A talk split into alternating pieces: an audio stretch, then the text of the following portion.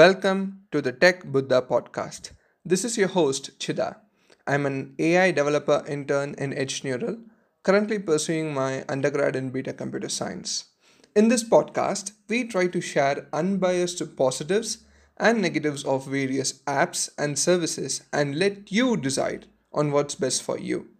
I have planned this podcast to be a tri weekly podcast wherein I would air shows every Monday, Wednesday, Friday at 8 pm.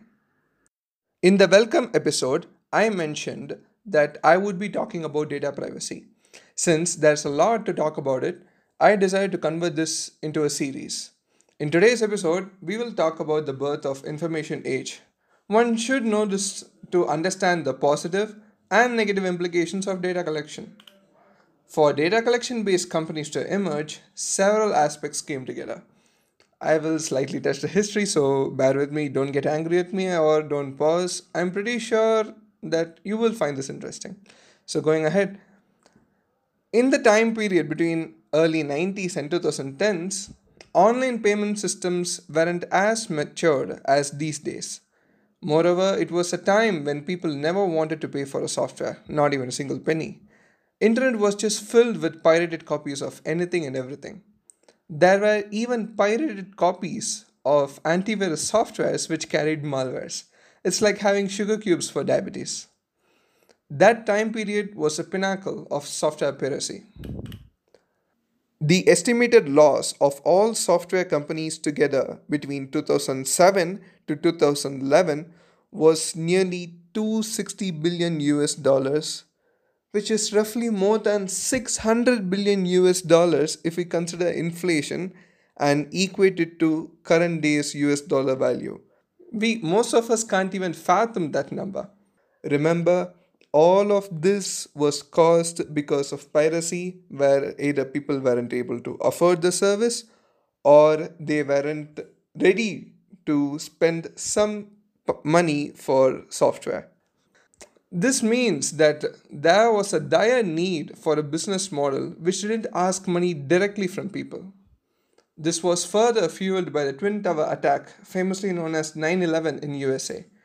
To curtail terrorism, the US government had to collect extensive amounts of data to prevent attacks rather than respond to it, which was later shed light upon to the public by Edward Snowden and several other people. We could say that these were the major factors that led to the beginning of information age. Coming back, these data collection based companies often use our information to personalize our app feed and compete with similar services. Example, YouTube, Instagram, Facebook, Amazon, etc. Apart from that, they need to make money to live. We can't expect people to rise out of the blue and give everything free to use without seeking nothing in return. These are companies, for God's sake, not charities. They need to make money. The recent public outrage on WhatsApp is a very good example. People were shocked and were extremely angry on WhatsApp regarding their recent privacy policy update. This is ridiculous, to be open. We were happy and completely fine when someone gave us something for us for free. We never asked a single question to them. Now, when they are asking for something back to survive or to make profit, we became angry. The worst part was there was a huge migration from WhatsApp to Telegram. That's the most hilarious part. Telegram's business model too is yet to be clear.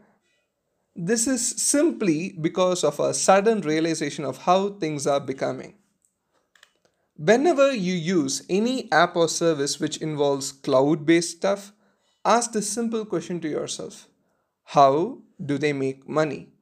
I repeat, how do they make money? This question is practically applicable to almost everything and maybe everyone in life. If someone you who you just came to know is nice to you, ask yourself what he needs from you. I'm not being a pessimist here, just saying that nothing is good or bad. Everything is gray.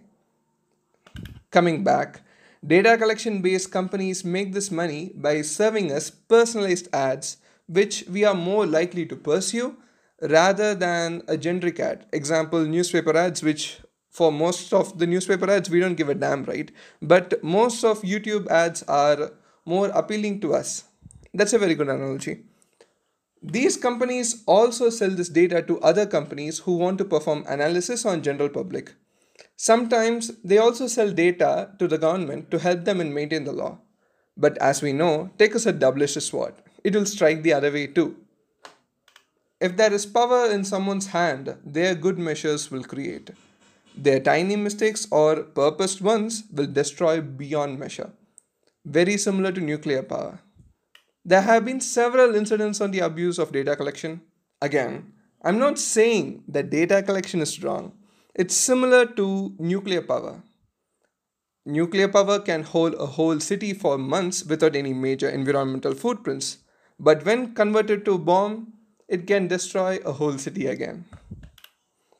To prevent this podcast from becoming a pro data collection podcast or anti data collection podcast, in the following episode, I will share multiple incidents where data collection has saved countless lives.